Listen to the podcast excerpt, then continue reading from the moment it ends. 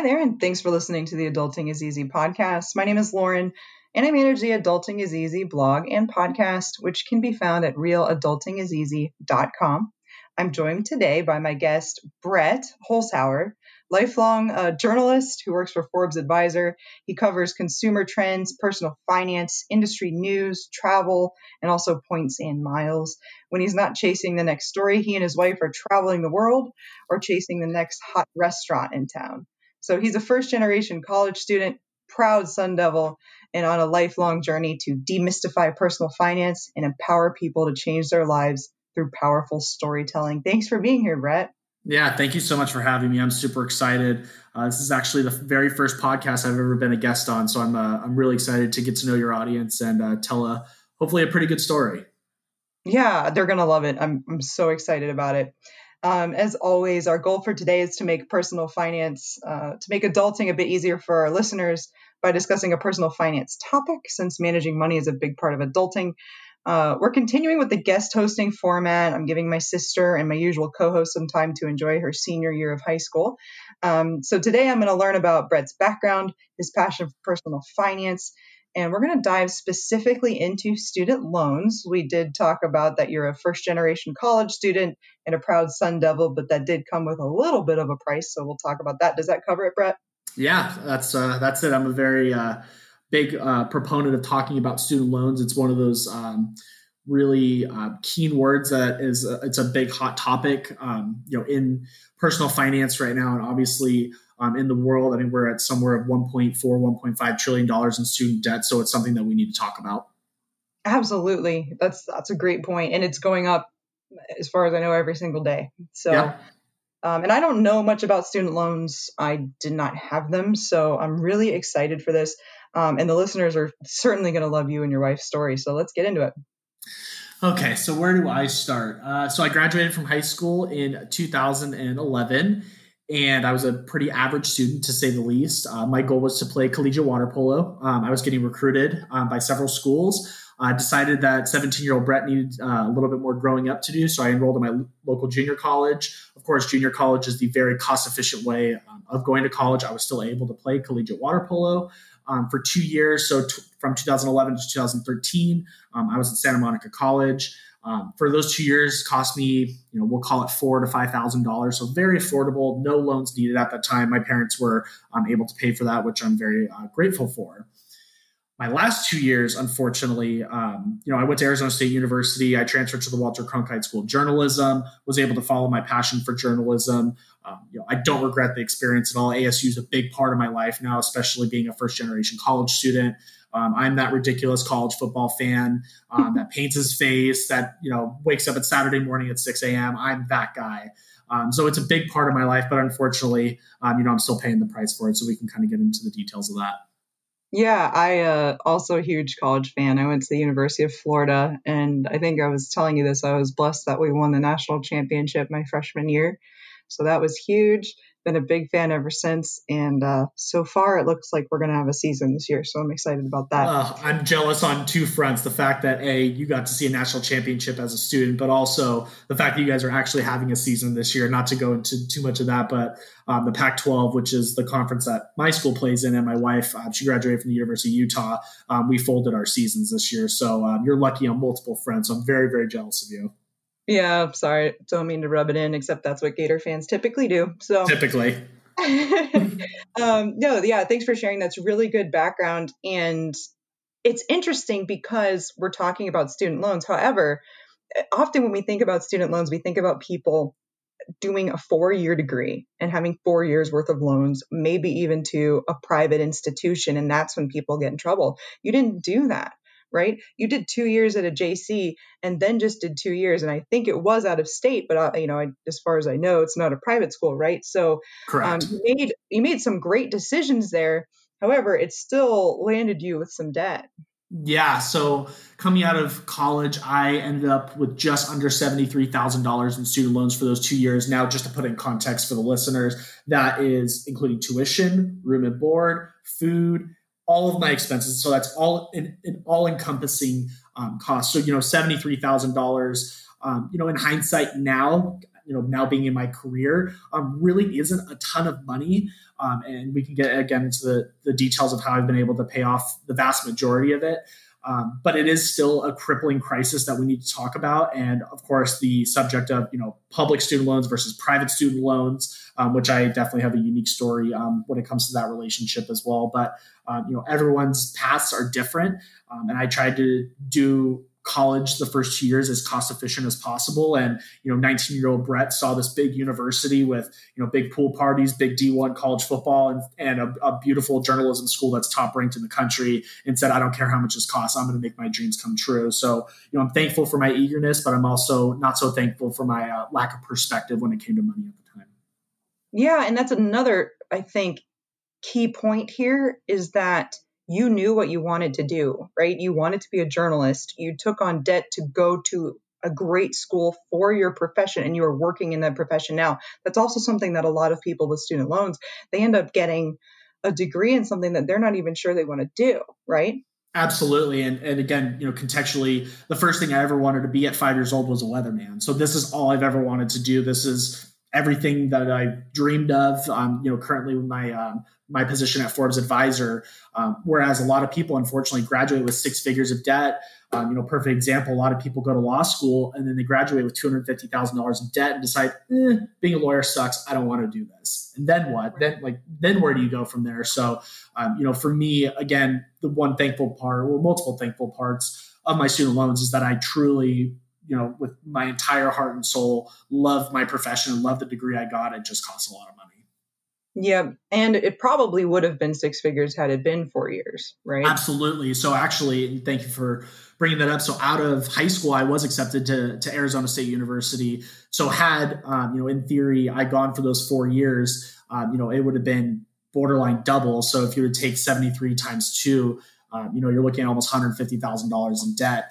And uh, really, the main reason I didn't go um, out of high school was truly 17 year old Brett wasn't able to handle himself. Um, you know, coming out of um, you know his parents' house and being on his own and having no rules. Um, you know, ASU is notoriously known as one of the biggest party schools in the country. Um, which you know, in response, I say, well, I know a bunch of other colleges that are big party schools. I'm sure University of Florida is. I know Florida State, Harvard, all these. Every school is a party school, right? But again, it's having the self awareness. Um, you know, are you actually going to number one, are you going to college for you, not for your parents and not for societal pressures? And number two, are you going because you truly see that this is my career path? This is what I want to do with my entire heart and soul. Um, and, and, then you can start justifying the cost. But, um, but yeah, we can get more into the uh, the nuances of the student debt. Um, so feel free to ask away.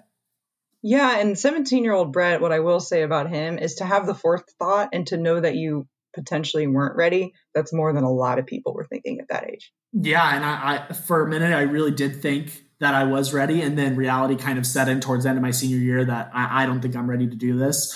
And um, of course, the cost I did realize the cost savings at the time, and, and looking back in hindsight, um, going to junior college really did prepare me um, for moving away from home and getting me ready for the real world. And um, you know, 17 year old Brett to 19 year old Brett when he left uh, for college, um, you know, was night and day. So, um, had it not been for my junior college, I don't know where I'd be. So, um, I am thankful. Of course, it was a little bit of a sacrifice in terms of experience wise, but um, obviously saved me a ton of money. Yeah, yeah, and I think that's an underrated path in today's um, day and age. So I'm glad. Thank you for sharing that. And I do want to dive into student loans. Before we get into that, I think there's something else that people should know about you, and it really has to do with your lifestyle. And one thing that I really like about what's going on in personal finance right now, certainly what's bouncing around quote unquote money Twitter, is obviously we all know about retirement the way that is pretty much the classic way to do retirement work and save for 40 ish years, retire and consume for 20 ish or whatever, right? And then there's the fire movement, which is almost like the exact opposite of that, which is like work for a short time, save 90% ish now, about some, I think 50% or whatever, and you're considered fire, but save a ton of your money and get out early, right? So these are kind of two extremes. There's a middle ground, which I like that people are talking about lately, and that's living living while you're working, right? Doing things that you love while you're working and not necessarily having the typical lifestyle. So I was I want before we jump into your student loans, will you tell tell the listeners about the last like few years of, of your your life and um, how you met your wife and going to live with her and all of that background too. Yeah, absolutely. So coming out of college in August of 2015, um, my journalism path didn't really fall in my lap. Um, as I expected it to. Not that I expected it to just be handed to me, but a lot of my other colleagues that I went to journalism school with, uh, it, just seemed as if it, it, kind of came natural to them. And for me, again, being a, a, transfer student at my journalism school, I was already a little bit behind the eight ball. So it didn't um, really manifest in the way that I thought it would, but nonetheless, um, it all came around um, in full circle. But to kind of put it contextually, so I came home from college in May of 2015. And about two weeks later, I get on this new dating app called Tinder, never heard of it. And the first girl I matched with, her name was Kirsten. And I said, Hey, you know, it's really nice to meet you. I'd love to, you know, take you out to dinner. And sure enough, met her for dinner. And six hours later, I said, you know, I'm probably going to marry you. And of course, I'm thinking this in my head, right? I'm thinking, God, I'm so nuts. What is going on here? And sure enough, about three, about three, yeah, three, two and a half, three years later, we ended up getting married.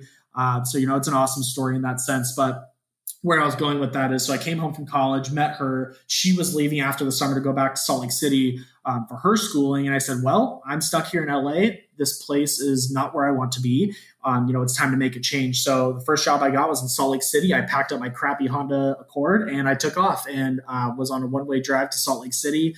Started my career there, started my um, epic job hopping um, that we could uh, talk about as well.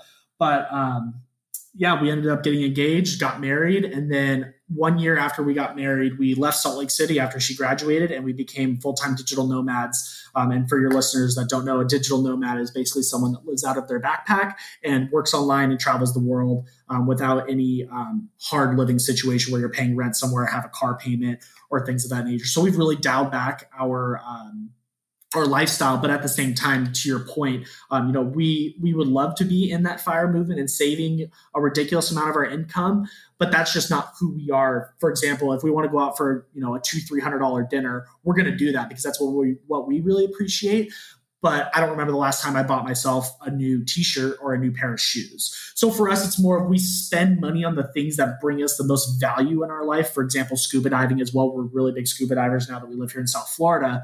So for us, we find the middle ground you know, in the things that we care about. Another perfect example, we bought a car that has a ton of dents in it because we really could care less what we drive. It's just not who we are.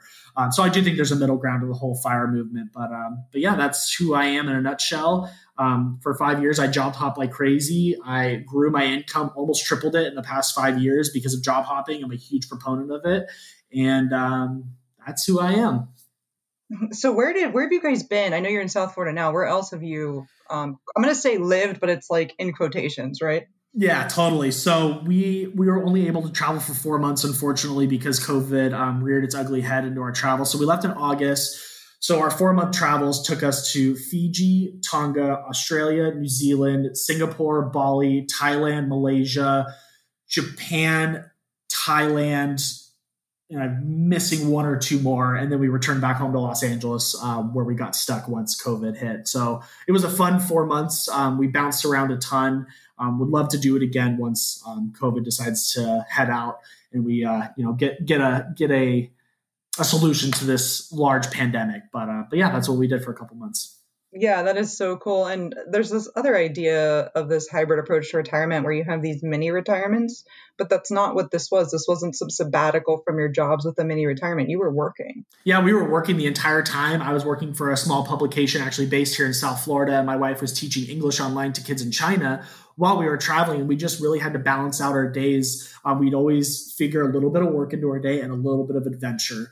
And, and the coolest part about the lifestyle is that people see. Of course, you post on Instagram like you're going out for you know avocado toast here in Bali. You're going to this restaurant in Australia. And what's interesting is that the older generations have have built this notion that traveling is expensive not when you do it as a digital nomad. When you have zero overhead and you're staying in $8 a night hostels in Bali or you're staying in $25 a night hotels that are actually really nice in you know Thailand for example, your costs actually really go down significantly.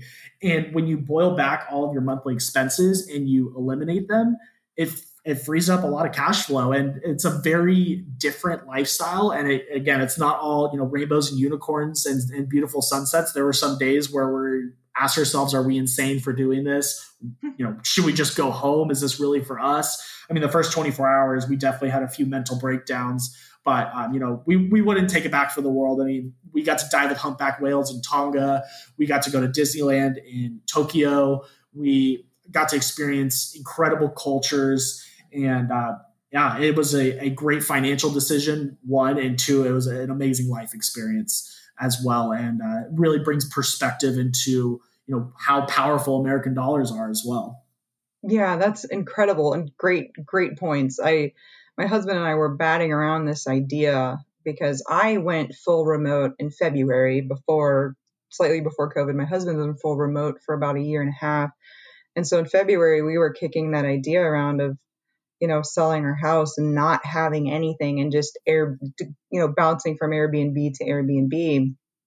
And my mom looked at me like I was crazy. And I said, you know, our mortgage payment with taxes, insurance, flood insurance, I'm also in Florida, um, was 2100 a month.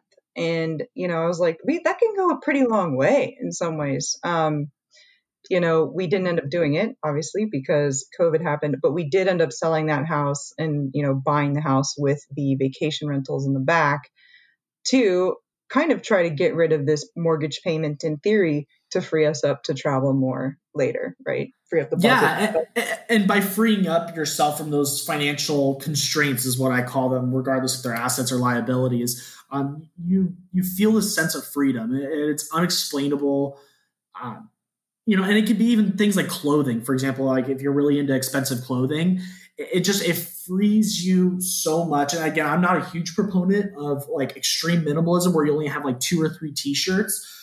But again, do you really need a closet of 47 t-shirts when you're going to get the same value out of 17?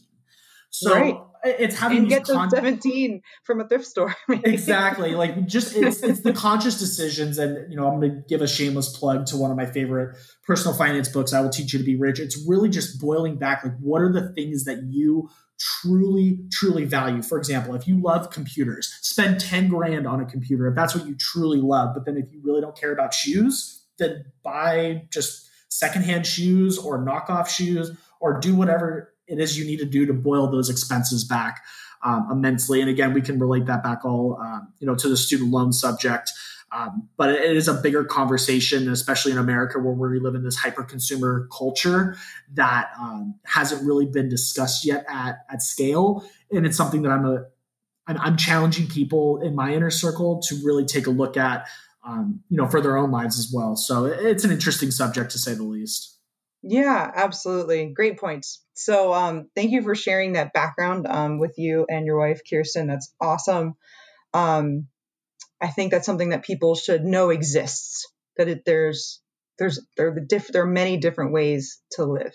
Um, so let's do it. Let's dive into your student loans. I know you said you started with seventy three thousand. Um, and that was in 2015, right? Right now it's 2020, so it was five years ago, right? Correct. Yes. So I'm five five months and a couple weeks removed from college completely. So I started with just under 73,000 um, during the first couple years of my career. I did some job hopping and wasn't really making a ton of money. I was, you know, really living bare bones. So I wasn't able to make a true dent into my student loans. So they actually ended up growing to about 78,000, which isn't, you know, a ton, but um, obviously, you know, not making any progression forward is kind of a bummer. Um, but what's interesting, and I, have written a piece about this for the money manual, and I'll, I'll send you the link so you can, you know, put it in your show description is this notion and this idea that millennials specifically again i'm 26 so i'm kind of on the tail end of the millennials is this idea of waiting to get married solely because of debt. And, i'll make the case for it. So when you have one firefighter fighting one fire it can seem pretty difficult but if you have two firefighters fighting one fire it goes out a lot quicker so now I'll paint the picture. So we it got up to 78,000, slid back down to about 74, and then we got married. This was in June of 2018. So this is, you know, ballpark, we'll call it 27 months ago. So in 27 months, we were able to pay off just over $50,000 of my student loans. So right now, as we sit recording this, I'm at, I believe, $23,600. And so, you know, how did I do that? How did we make this vast jump in paying off my student loans? One, digital nomading was a huge part of it. We got rid of all of our overhead and all of our bills outside of really just finding a place to sleep for the night and somewhere cheap to eat outside of the United States. Now, was every single country that we went to ultra cheap? No, of course not. Japan's a very expensive country, but we only spent a couple days there. We were in Bali for two weeks, very inexpensive. We went to Malaysia for a month, very inexpensive. So we, we had to balance it out, right? Of course, we still wanted to live and enjoy our travels and not, you know, avoid the expensive countries because there's a lot to see there, obviously. So the in those 26, 27 months, we digital nomaded. We had at least one, what I call one and a half income because my wife um, hasn't quote unquote officially started her career yet. She's working at a scuba shop um, currently, so she earns you know a, a, a, decent wage, but it's more of like the cheddar on top kind of a wage, not a true second income. And then as we've traveled and done these things, she's always had what I call a half income. However, when COVID hit and we were living with her parents for about six months, trying to figure out what was going on in the world, this thing called Instacart started blowing up. We're like, okay we're you know two young healthy people. Some people can't get to the grocery store. We live in a major city. We have no we barely had any expenses. This is a way to triple down and give back to the community as well. We were actually featured featured in a news piece in washington d.c my wife was making almost $5000 a month during the hot spree of instacart. She was making more than i was. And wow. the, and the cool part too again you know the financial benefit was immense but to see the gratitude on people's faces that couldn't get to the grocery store, you know, assumingly because they had, um, you know, they were immunocompromised or just didn't feel comfortable going to the grocery store, um, was so gratifying. I mean, literally, we had grandmas dancing in, like in the windows for us, like so happy just to get a thing of toilet paper. I mean, it was just such a, an interesting, rewarding experience during like the the true first wave of coronavirus and the economic shutdown, and obviously the financial uh, benefits as well were huge um, for doing it, and also taking just a couple months to to regroup and stay with her parents um, was immensely helpful. So, you know, how did we pay off fifty thousand dollars in we'll call it 26, 27 months? It was me side hustling when we first got married, growing my income right when we got married as well. It was uh, my wife's side hustling as well, and frankly, the core responsibility, the the the core of paying this debt off was being married and really having that that support, emotional support, financial support, um, just support. I, I really am sold on the idea of being married with debt because you have someone else to be accountable for. You have someone else to emotionally support you. You have someone just to be there. And of course, coming into my into our marriage, I had between my car, my student loans, and um, and some credit card debt. I had about hundred thousand dollars in debt, and now you know we're in the green in just five years. So it's it's been an interesting journey to say the least. But getting more into the student loans, the one other thing that I haven't covered is the public versus private um, conversation. So I originated my yeah, Brett. real ahead. quick, let me just let me just. I went on a ramble. Sorry. no, no, no, no, no. You're fine. You're fi- no, you're fine. And not, I'm, I'm obviously we're going to get to that too. Um, I just want to clarify for listeners, your wife did not have any student loans. So you were both Correct. taxpayers because it's only, I mean, some people, it's both, right? They both Correct.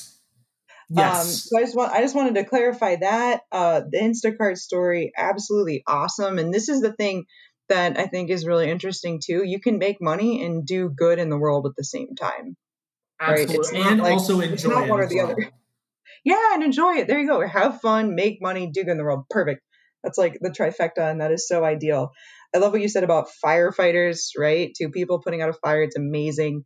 Um, in the past, I've owned a couple of properties. This is the first property that I've owned jointly with someone, and it's my husband. We've been married about a year, and it is nice to, you know, when there's when there's a payment due, uh, you know, we would get an invoice for the roof or we get an invoice for the structure. Like he's taking care of both of those, right? He's he's taking care of the fence, right? I'm um, responsible for you know the kitchen and the paint, and we just bought a camper, which I bought, right? It's like it is so amazing to know that there is another person, and like you're not counting pennies and figure out is this your money, is this my money, and and that does have to do with being married. And it sounds silly because you think, okay, what does having being married have to do with it? You knew you were going to be together forever, probably, but it has to do with now when you break up, there's paperwork involved, and someone gets to own all these different parts. I think. It sounds it sounds awful, right? But there's these legal protections to you know that you both own these things. It says it right? I mean naturally when i just owned a house and the ac broke why would my husband be like yeah i'll throw it. I'm like you know i paid for that ac he didn't own the house right? But now if that happened i'd be like hey it's your turn. You pay for the ac absolutely. Yeah it's it's an interesting i think subject as we of course you know the not to get into um, you know other topics if you will but obviously the uh, traditional marriages um, you know, it's being redefined as society, you know, is evolving and growing. Um, and not to say that you know there's only one right way to do things, but uh, you know, being married and and growing your financial health and wealth together and having just again that someone else to lean on regardless of how much that second person makes whether it's you know 15 grand a year or 200 grand a year uh, there's just something about it that's unexplainable and I, it's it's something i didn't expect being married and it's a huge plus really uh, because my wife, again, being a teacher, um, you know, she's never going to make an, an, immense income by any means. Um, but just again, knowing that I have someone to lean on and support me, and I can support her as well, um, you know, it, it, manifests in a really weird way. Yeah, that's that's very well said. Of course, uh, as you are a writer. Um, so, all right, let's let's dive in. So, oh, the other thing before we get there, your student loan balance went up Yes. Were you paying on it? I was, yes. Um, so you know, there's been a, a viral TikTok of a uh, a young woman who's been paying on her student loans, and she's paid an immense amount of money, and it just keeps growing and growing and growing.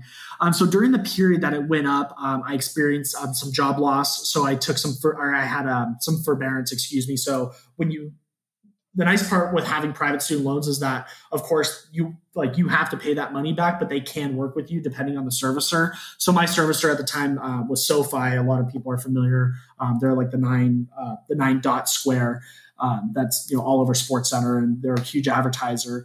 They um, allowed me to defer my student loans. Of course they ended up growing unfortunately but i didn't have to pay on them.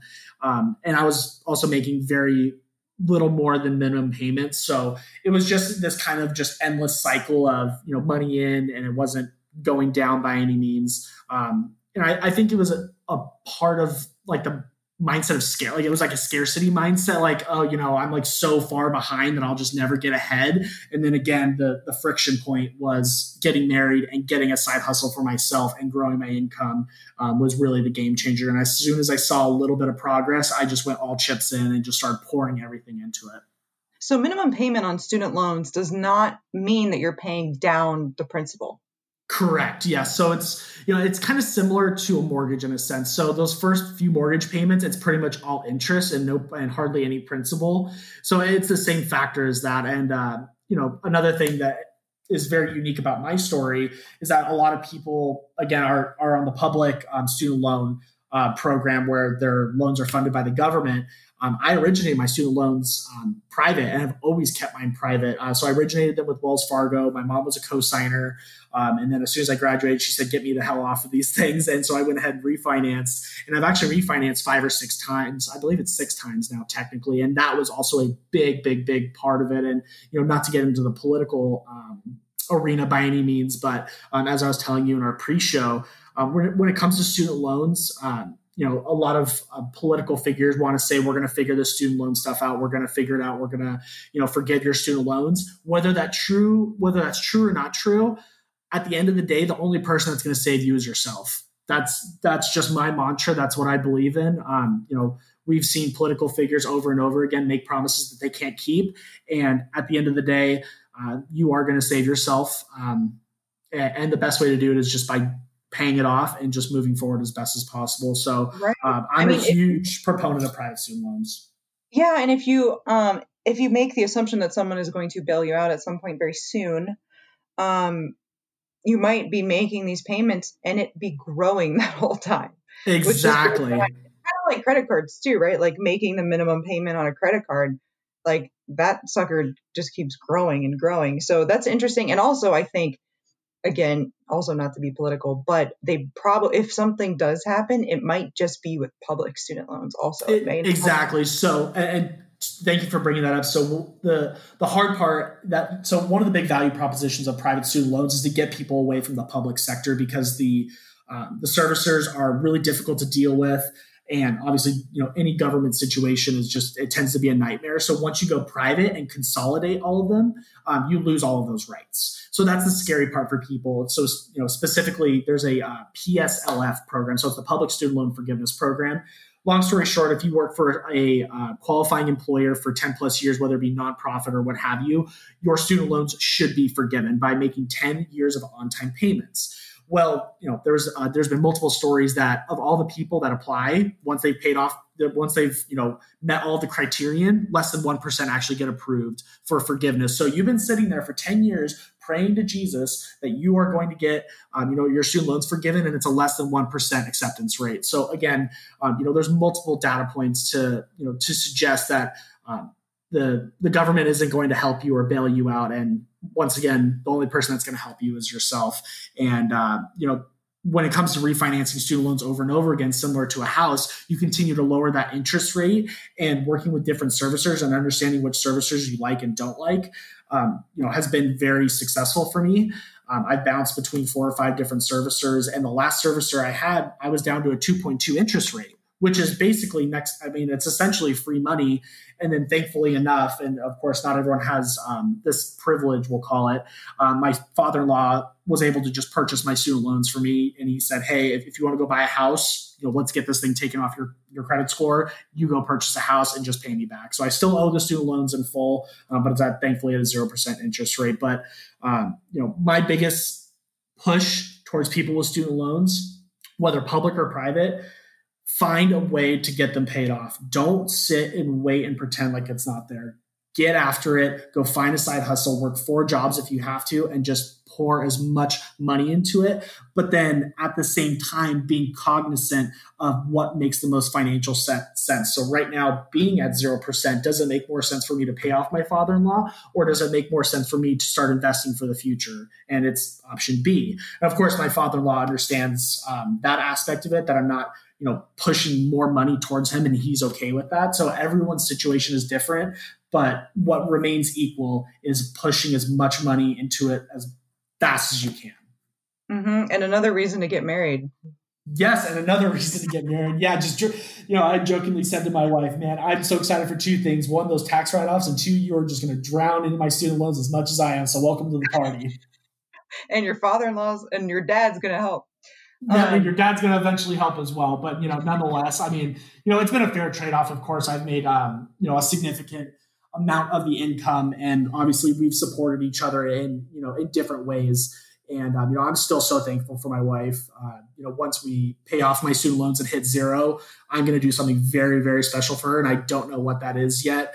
Um, but we'll, we'll, see. She's hinted at getting a bigger wedding ring. I'm just like, oh, okay, I guess if that's what you really want. But uh, I you know. love that. That's yes. cool.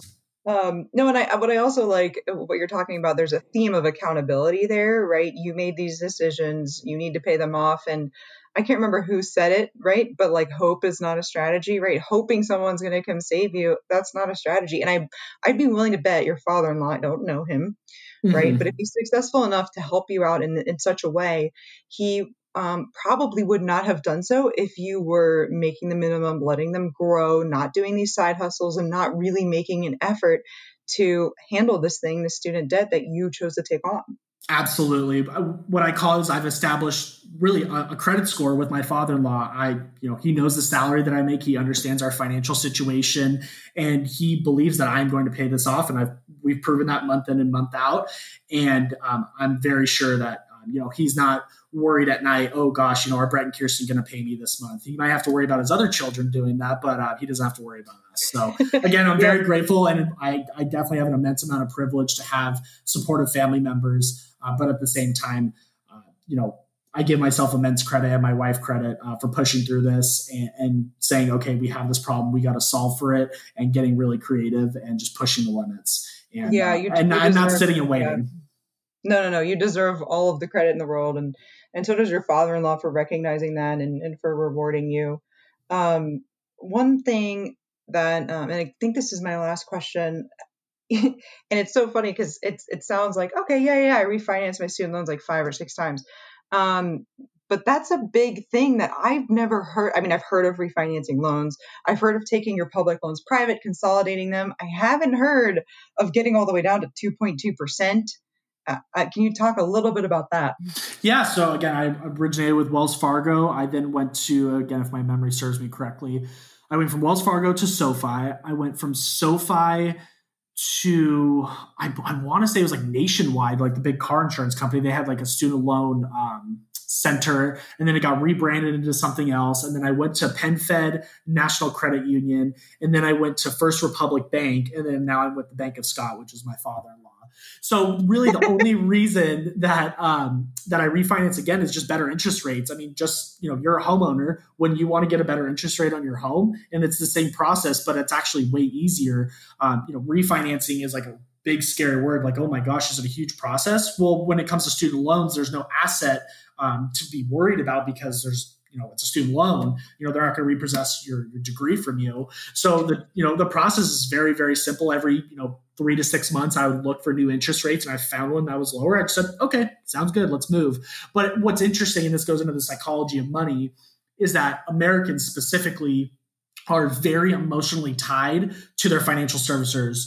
You know the amount of americans and i don't know the number off the top of my head but there's a lot of research that shows that um, a significant amount of Americans still bank with the same bank that they had when they were kids because their parents banked there or they knew a teller or something like that. For me, I've moved banks, you know, more probably more than once a year and we need to get to a place um, especially in American society, that we shouldn't be comfortable with our financial servicers, whether you have a good relationship or not with them.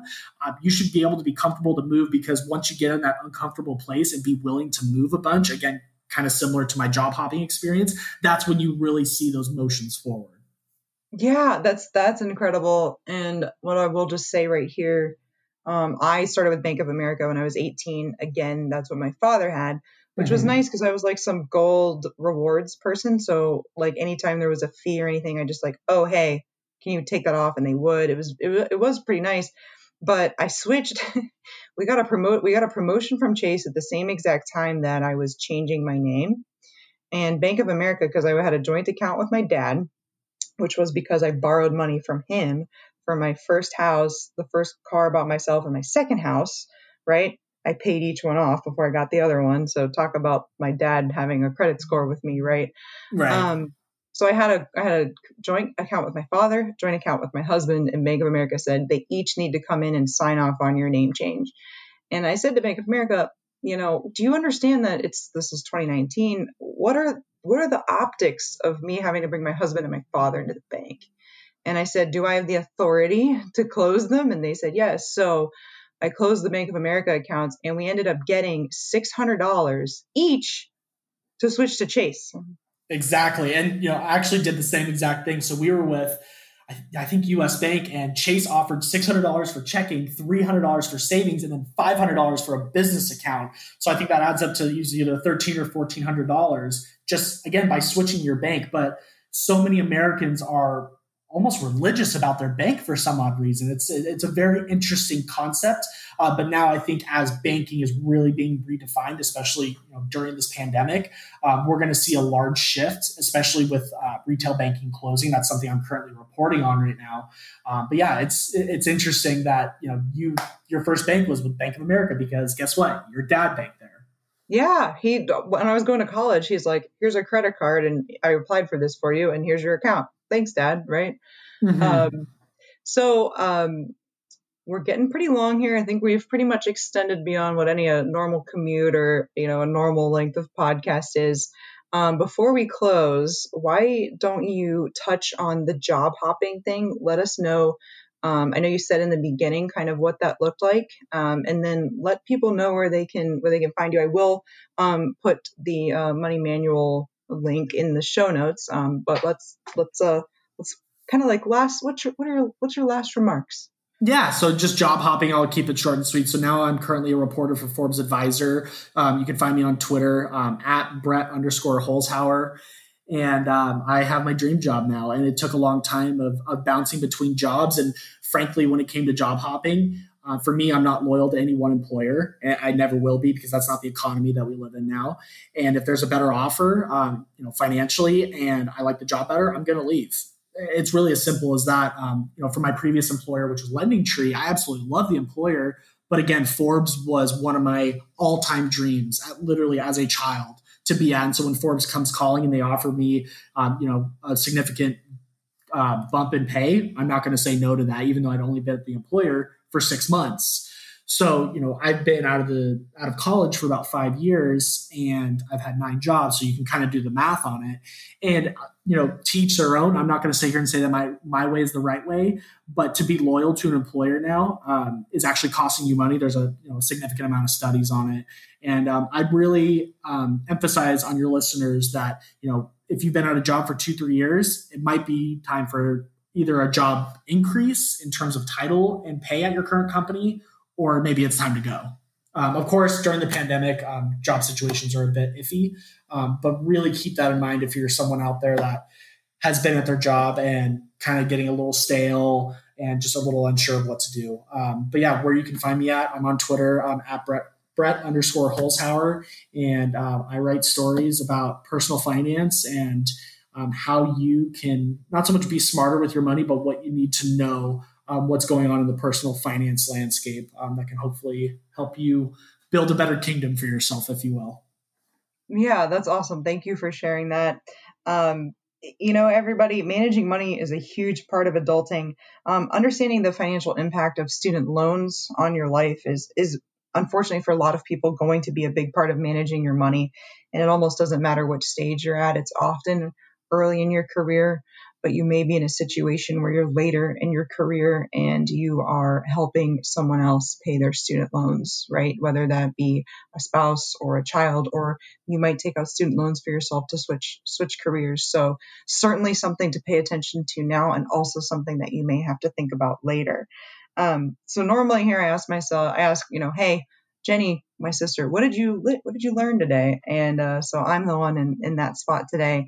And what I really learned from you, Brett, first of all, love the digital nomad lifestyle. Very interesting. Learned a lot about that. And um, what I learned about student loans is that you can and should shop and refinance them. Absolutely. There's no reason you shouldn't. It's the the opportunities are out there and if you just take a little bit of time it can really, really pay its dividends back to you and help you get those those debts paid down faster. Yeah, absolutely. Um, hey, everybody. Uh, you probably know, but you can follow me on Twitter at adulting is easy. I'm also on Facebook. You can email me at realadultingiseasy at gmail.com. I have a Patreon. Going to get that up and running better than it is right now. Um, but that's patreon.com slash adulting is easy. Thanks again for listening, everyone. Hopefully, we've made adulting a little easier for you.